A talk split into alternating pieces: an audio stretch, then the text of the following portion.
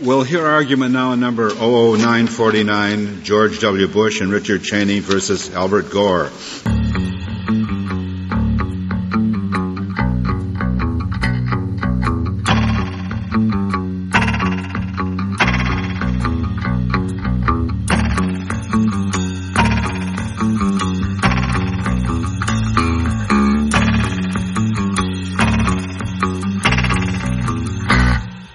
Ciao a tutti e benvenuti a una nuova puntata di Non è l'America. In questa puntata, come vi avevamo anticipato la settimana scorsa, parleremo un po' della Corte Suprema, di che cos'è, come funziona e qual è il suo ruolo nelle più grandi battaglie politiche degli ultimi anni e in realtà di tutta la storia statunitense, e appunto del perché vedere la Corte Suprema come un ente terzo completamente al di sopra delle battaglie politiche è sbagliato in generale, ma nel caso americano non ha completamente senso. La Corte Suprema è ovviamente l'organo che esprime il potere giudiziario nel sistema di checks and balances statunitense, quindi al fianco del Parlamento che esprime il legislativo e al fianco del Presidente che esprime il potere esecutivo. La Corte Suprema negli Stati Uniti ha degli enormi poteri perché con una sentenza del milleottocentotre che si chiama Marbury v. Madison si è di fatto autoassegnata e in generale ha assegnato a qualsiasi corte negli stati statunitensi il potere di mh, abrogare o modificare le leggi sia a livello statale che federale, ma soprattutto, come dicevi te Fede, è mh, un organo che viene tradizionalmente considerato come super partes, che in teoria è stato concepito come super partes ma che non lo è. E la genesi di questo è molto semplice da capire. I giudici che vengono eletti alla Corte Suprema sono espressione diretta e nomina dei partiti, dei due partiti statunitensi, quindi democratici e repubblicani, tant'è che la Corte si divide tradizionalmente in giudici conservatori e progressisti,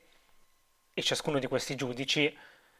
mantiene un filo diretto non solo con il partito di cui è espressione, ma anche con il progetto politico che questi rappresentano,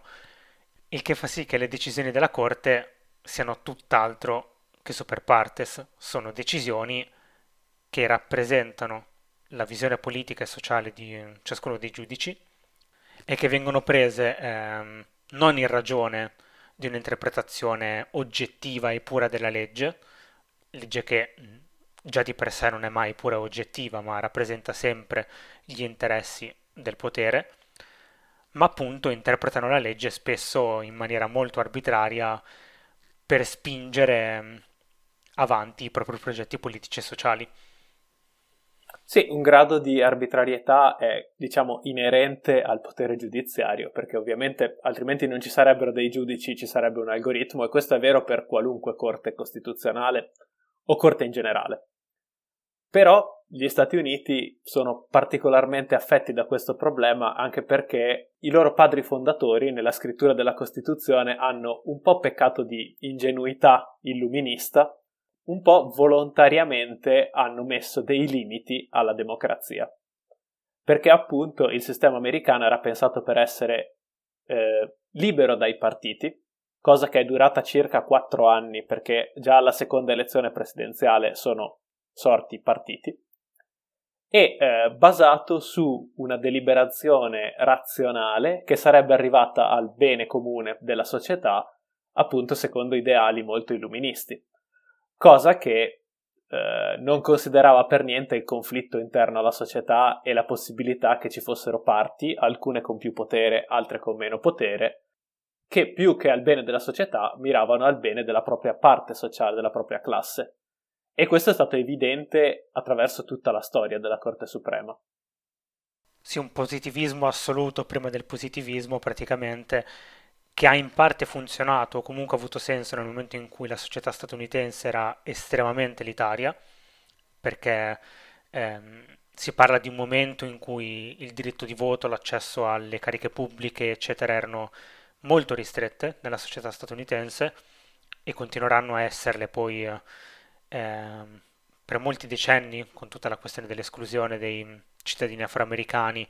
eh, prima tramite la schiavitù e poi dopo tramite il segregazionismo,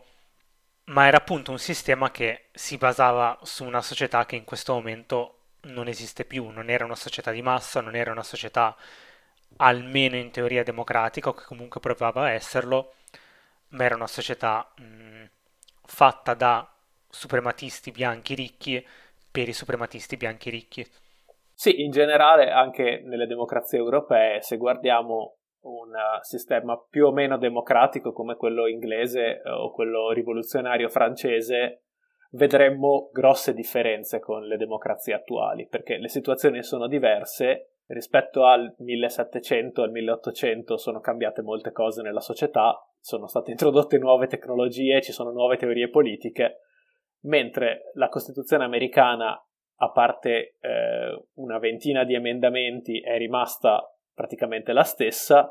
e quindi si è basato tutto su nuove leggi eh, di livello più basso e sull'interpretazione di questi emendamenti, che viene stirata in modi sempre diversi per adattarla alla politica del momento.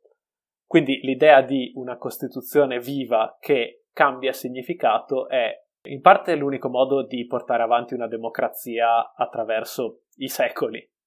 In altra parte, appunto, può essere sfruttata, soprattutto come vedremo, da chi fa appello ai significati originali della Costituzione per sostenere progetti politici e idee politiche che prescindono un po' dall'interpretazione costituzionale, cioè ognuno tiracqua il suo mulino. Sì, quest'idea tra l'altro che la Costituzione e le leggi siano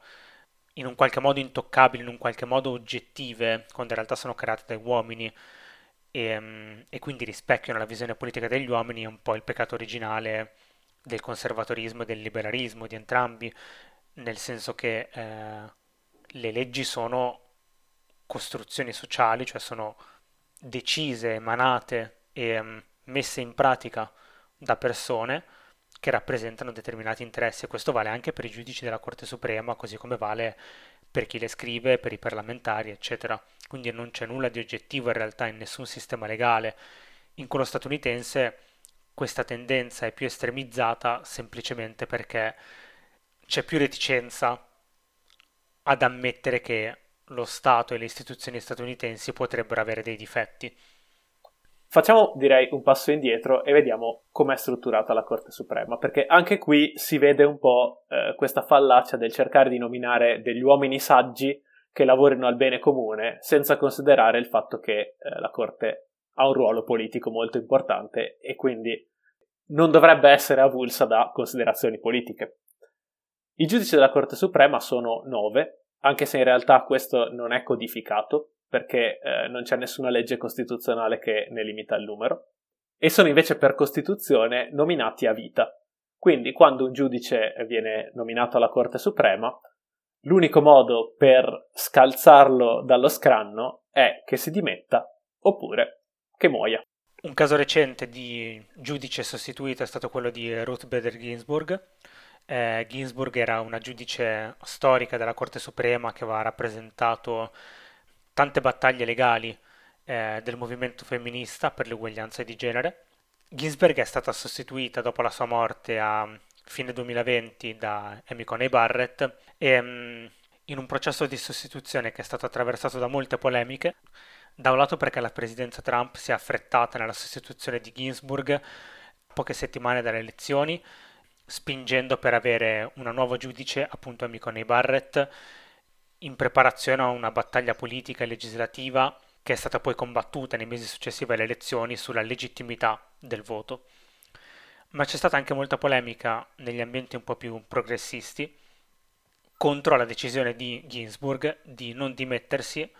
eh, negli anni precedenti alla sua morte, questo perché Ginsburg, ehm, in una corte che era cinque a quattro per i conservatori,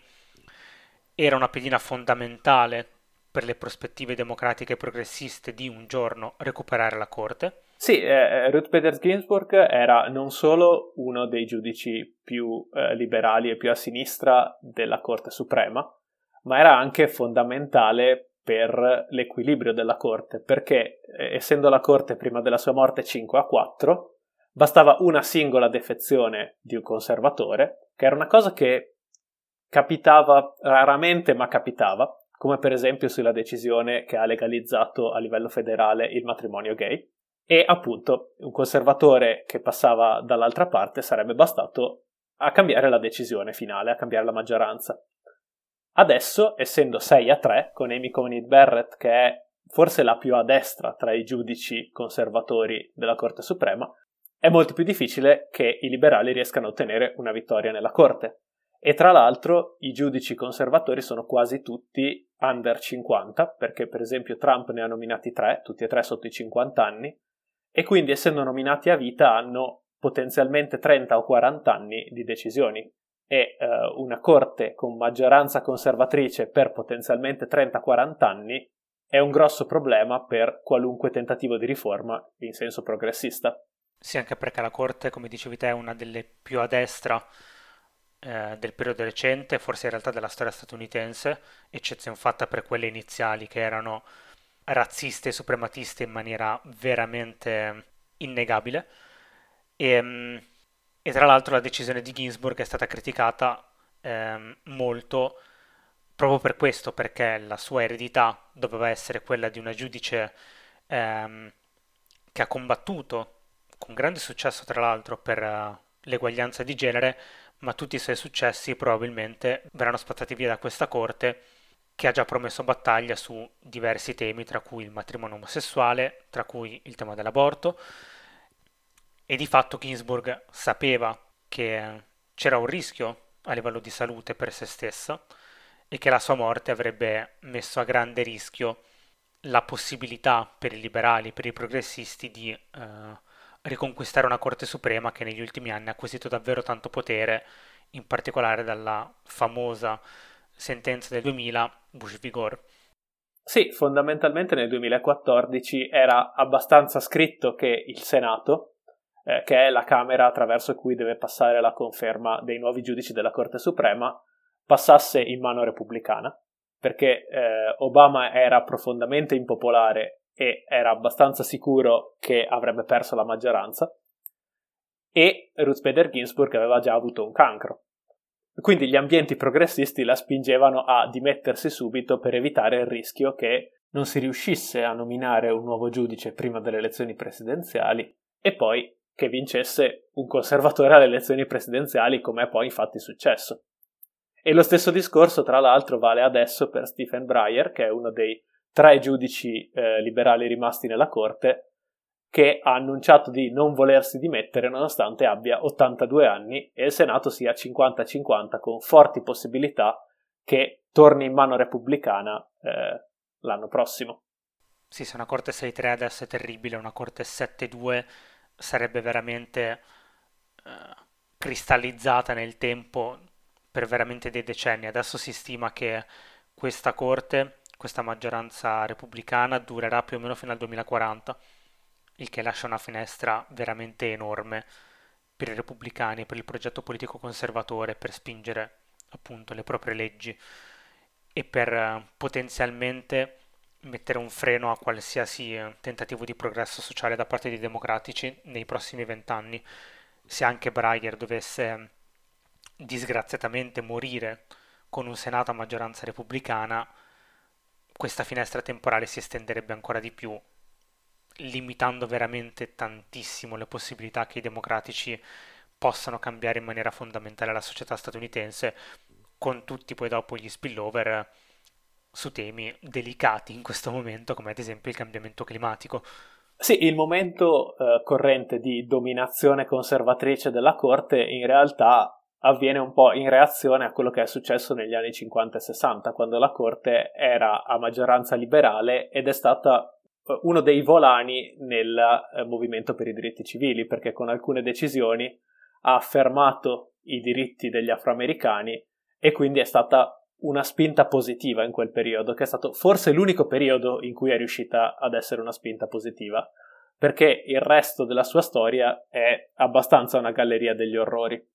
Sì, in quel periodo sentenze come Brown v. Board of Education, che desegregò le scuole,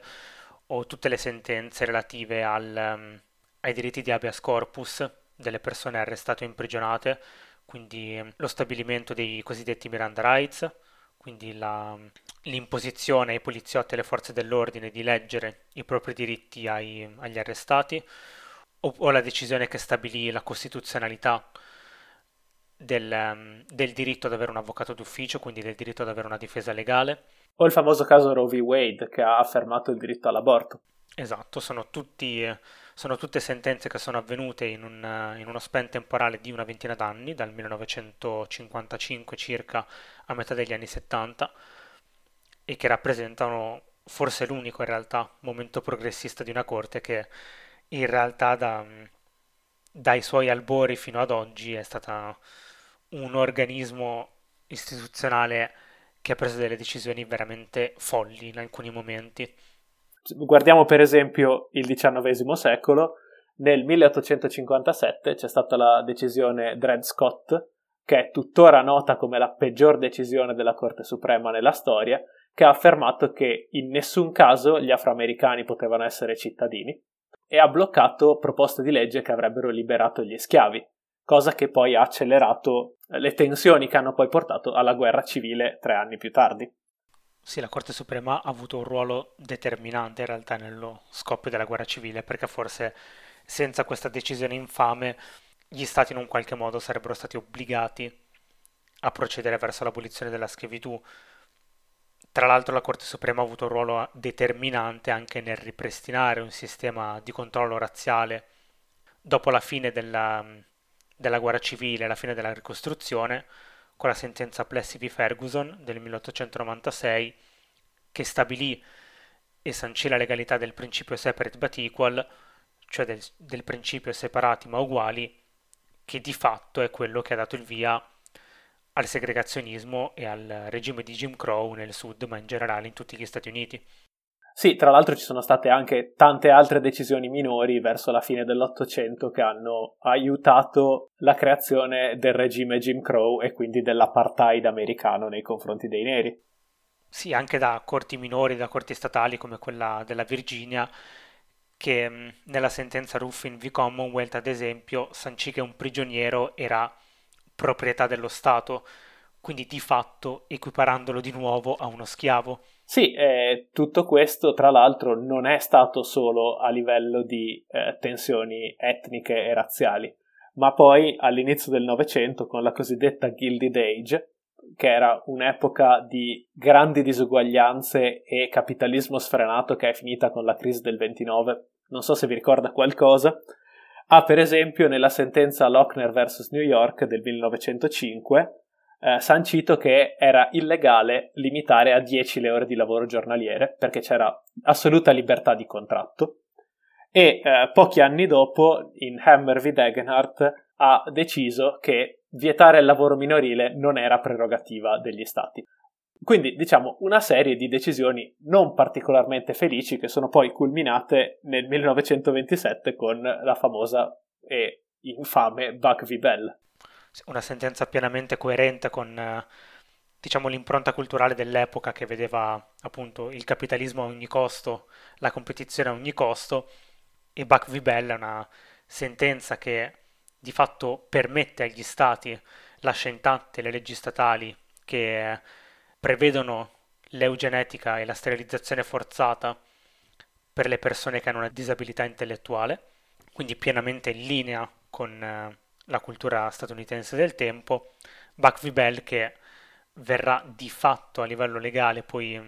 abrogata in qualche modo solo da una legge del millenovecentonovanta, quindi Corte Suprema che oltre a tutte le porcate che ha fatto è riuscita anche a legittimare la sterilizzazione forzata e l'eugenetica nella società statunitense. Che ricordiamo eh,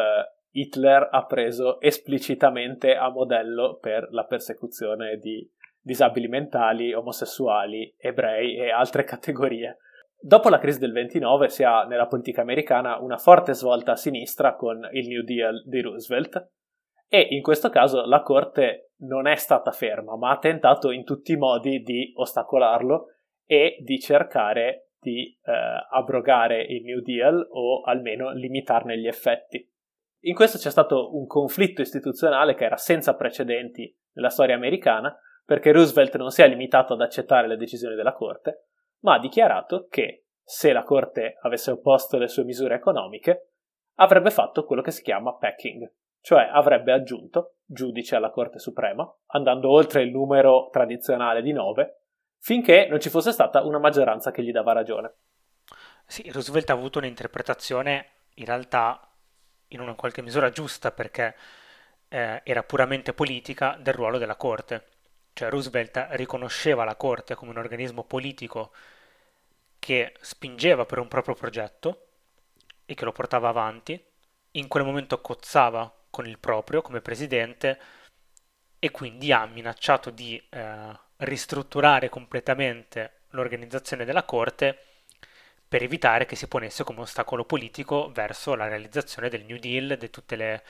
eh, spese di potenziamento per il welfare, eccetera. Roosevelt in questo è stato uno dei pochi presidenti a capire senza ingenuità quale fosse veramente il ruolo della Corte nella società statunitense. Sì, questa è una lezione che i conservatori hanno preso a cuore poi dagli anni settanta in poi, perché dopo vent'anni di decisioni progressiste nella corte eh, capitanata dal giudice Earl Warren e eh, con altri giudici nominati da Roosevelt, da Truman e eh, da Lyndon Johnson, hanno eh, iniziato un progetto politico che mirava alla dominazione assoluta del potere giudiziario, eh, quindi alla creazione di una società che si chiama Federalist Society, che parte direttamente dal mondo accademico e dalle scuole di legge e costruisce man mano, e ha costruito per ormai cinquanta anni,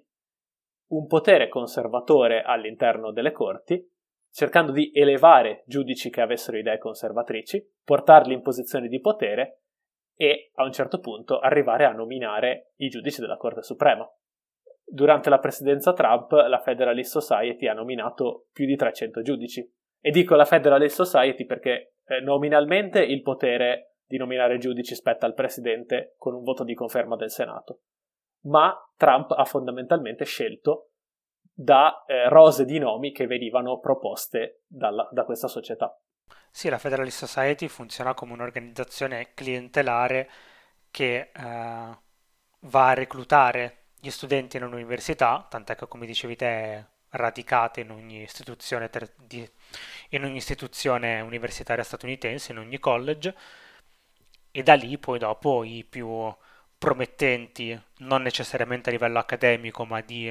ehm, ma a livello di anticristo praticamente, vengono poi dopo elevati a ranghi più alti, come è successo ad esempio con Amy Coney Barrett, che è una figlioccia di, ehm, di Antonin Scalia,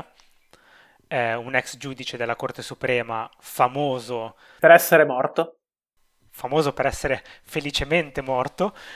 ma anche per le sue interpretazioni ehm, in teoria ascrivibili alla corrente giudiziaria dell'originalismo, ma di fatto molto fantasiose e molto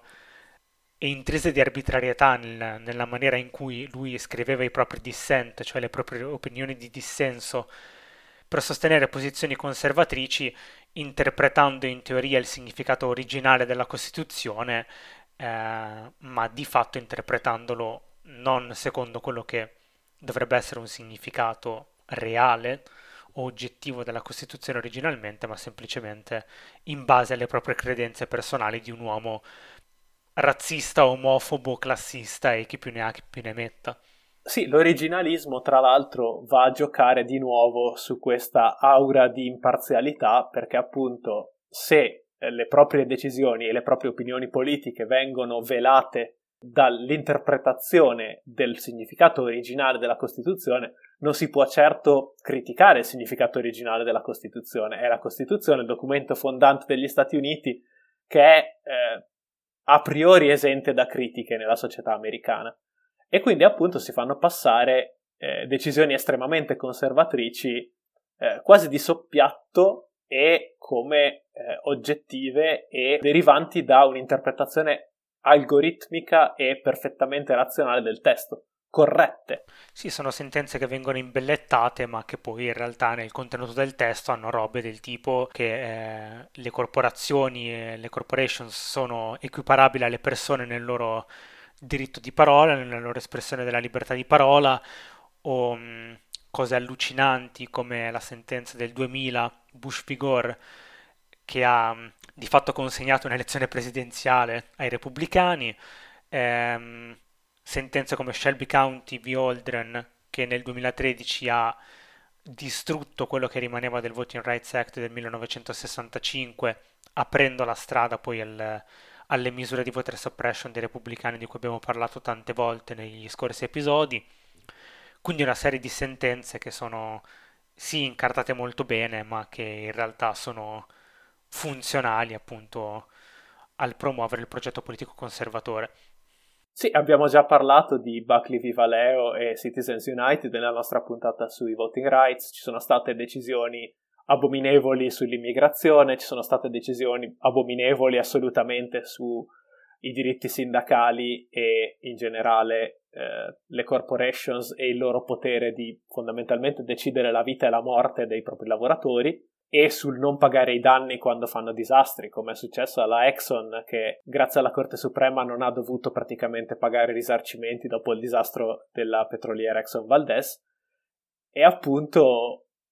ogni aspetto della società americana viene influenzato da queste decisioni orribili della Corte. Sì, una Corte che si è sempre più espansa e ha... Sì, una corte che si è sempre più espansa, che ha sempre più espanso il proprio potere, eh, sia a livello di Corte Suprema, sia a livello in realtà di corte minori. Come dicevi te, Fede, Trump ha eletto centinaia di giudici nel suo mandato proprio perché i repubblicani riconoscono il potere che questi organismi possono avere nel, da un lato, promuovere leggi, opinioni e quindi creare un clima di egemonia culturale, ma anche legislativa, nella società statunitense. Dall'altro le corti possono attivamente bloccare qualsiasi progetto legislativo da parte dei democratici. Basta controllare la Corte Suprema di uno Stato o la Corte Suprema federale per evitare che i democratici possano far passare qualsiasi tentativo di riforma sociale o istituzionale eh, considerevole, perché ovviamente a un certo punto, a furia di ricorsi, si troveranno prima o poi davanti un, un muro rappresentato dalle corti. Sì, i conservatori hanno dimostrato già in Bush v. Gore che non hanno nessun problema a passare sopra a quella che è l'interpretazione della legge e a piegarla fino a renderla irriconoscibile quando dovesse fare i loro interessi, e quindi che hanno una visione puramente schmittiana eh, del proprio potere, che eh, sono disposti a usarlo in ogni modo per mantenerlo, e che se non lo fanno è solo perché considerano eh, che sia più prudente aspettare e non sono in una posizione per farlo e eh, non venire puniti dall'elettorato o in generale a livello mediatico. Sì, una corte che agisce di fatto come un'espressione del partito.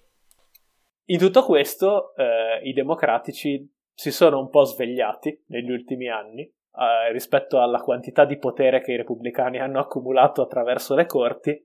anche se Biden ha annunciato che è contrario a fare packing, quindi che non vuole alterare la maggioranza sei tre dei repubblicani. Questo appunto a meno di morti improvvise di giudici, ma i giudici repubblicani sono tutti relativamente giovani, quindi non ci si aspetta che Biden potrà nominare giudici a breve, a meno di dimissioni di Breyer o di eventi uh, imprevisti. E anche in quel caso, tra l'altro, considerata, considerato l'orientamento verso la bipartisanship di Biden, è difficile che si arrivi all'elezione di un giudice veramente progressista. Più probabilmente i repubblicani riuscirebbero a intortarlo e a fargli eleggere un giudice conservatore, ma non troppo, alla fine, probabilmente.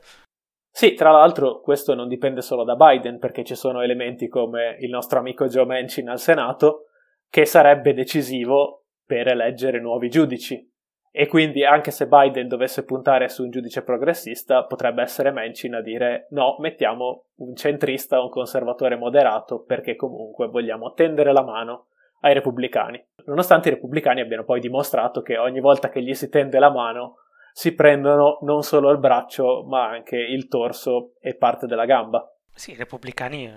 i repubblicani non sono ingenui. Mitch McConnell in questo, in questo senso è stato un po' il grande padre dei repubblicani nello spingere sempre di più verso questo orientamento estremamente cinico ed estremamente diretto verso il potere a tutti i costi che i repubblicani stanno mettendo in campo negli ultimi anni. Come diciamo sempre, i repubblicani si sono resi conto che il loro progetto politico e in una qualche maniera appesa un filo, perché la società statunitense sta andando in una direzione opposta rispetto a quella che loro hanno preso come partito, sia a livello ideologico che elettorale, e quindi stanno sfruttando ogni occasione che gli si para davanti per gabbare i democratici che dal canto loro si comportano come dei bambini di tre anni e si fanno veramente intortare a ogni occasione possibile e immaginabile. Sì, è la differenza tra un partito che gioca ancora secondo le regole non scritte e un altro che ha deciso che le regole non scritte non sono regole, e anche a volte le regole scritte si possono aggirare quando si riesce, e quindi frega in tutti i modi. Sì, si ritorna un po' a quello che dicevamo all'inizio: le leggi non esistono, le regole non scritte, o anche quelle scritte, sono assolutamente interpretabili, cancellabili, riscrivibili a piacere, perché appunto sono scritte e interpretate da uomini, e i repubblicani stanno sfruttando tutta la potenza di questo, di questo gioco, che questo gioco dà loro. Ovviamente questo è un gioco pericoloso, perché eh, cancellare e eh, aggirare le leggi scritte e non scritte alla lunga indebolisce tutto il sistema. Però è esattamente quello a cui mirano i repubblicani, quello di avere una eh, permanent minority rule, cioè essere in minoranza ma essere al potere in modo permanente. Sì, ai repubblicani non gliene frega assolutamente niente della tenuta democratica o istituzionale degli Stati Uniti. Loro non vogliono scomparire, non vogliono perdere le elezioni, non vogliono perdere il potere, e sanno che per questo hanno bisogno di un controllo saldo su cose come la Corte Suprema. Mantenere la Corte Suprema permette ai repubblicani di garantire la propria sopravvivenza, di fatto. Con questo eh, chiudiamo la discussione principale dell'episodio e eh, vi consigliamo, come ascolto aggiuntivo se eh, non avete problemi con l'inglese, il podcast five four, cioè cinque quattro, che è un podcast di avvocati che commentano eh, in modo molto politico e molto accessibile le decisioni peggiori della Corte Suprema. Quindi parlano di tutte quelle che abbiamo eh, elencato in questo episodio e tante altre di cui non siamo assolutamente competenti. Sì, sono molto più bravi di noi, sono molto più divertenti di noi, ma soprattutto sono molto utili per, per capire molto più in dettaglio quello che abbiamo detto durante tutto questo episodio, cioè che la Corte è un organismo politico. Come ormai tradizione, chiudiamo con eh, un po' di news. Avevamo parlato nelle scorse settimane del voto eh, per la sindacalizzazione a Bessemer in Alabama del magazzino Amazon, e purtroppo il voto è fallito. Sono usciti leak di email tra Amazon e l'ufficio postale per organizzare di mettere illegalmente caselle per la raccolta del voto in fabbrica, quindi dove i manager potevano controllare i lavoratori. Sono state scoperte un sacco di misure che Amazon ha preso per truccare il voto e fare più propaganda possibile contro, però alla fine il voto è stato eh, negativo, settanta a trenta, e quindi è un brutto risultato sicuramente per i lavoratori e per i movimenti sindacali in generale, ma hanno già annunciato che ci riproveranno sia lì che altrove. Si faranno anche ricorso, tra l'altro, proprio contro le pratiche cosiddette di union busting di Amazon, cioè tutte quelle pratiche repressive o comunque di minacce fatte dalla dirigenza nei confronti dei lavoratori per impedire o comunque per fare da deterrente alla possibilità che questi votassero a favore della costituzione di un, di un sindacato interno al magazzino.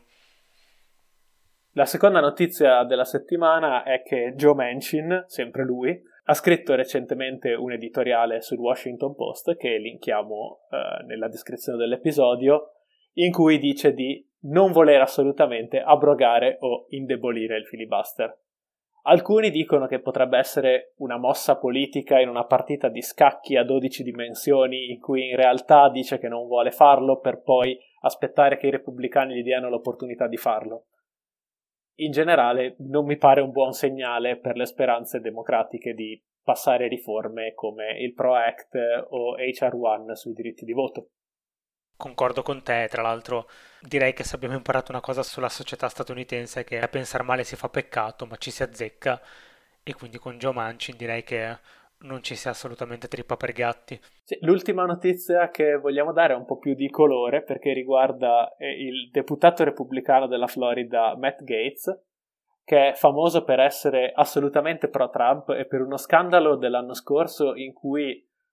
pare che avesse adottato un ragazzino cubano che era tra il suo staff, tipo uno studente delle superiori che gli faceva da intern, e ora improvvisamente presenta come suo figlio adottivo. Ma in realtà non adottato a livello legale. Nella conferenza stampa in cui l'ha presentato ha detto che la loro famiglia è unita dall'amore e quindi non c'era bisogno in realtà di un'adozione reale. Ora è venuto fuori che Gaetz, che tra l'altro è cresciuto nella casa del Truman Show, cioè letteralmente nella casa di eh, Truman nel film Truman Show, è stato implicato in un giro di prostituzione minorile con un tax collector di una contea della Florida che è indagato dall'F B I e che appunto dalla cui indagine è venuto fuori il nome di Matt Gaetz come cliente, eh, che è stato anche indagato per aver dato fuoco a un edificio pubblico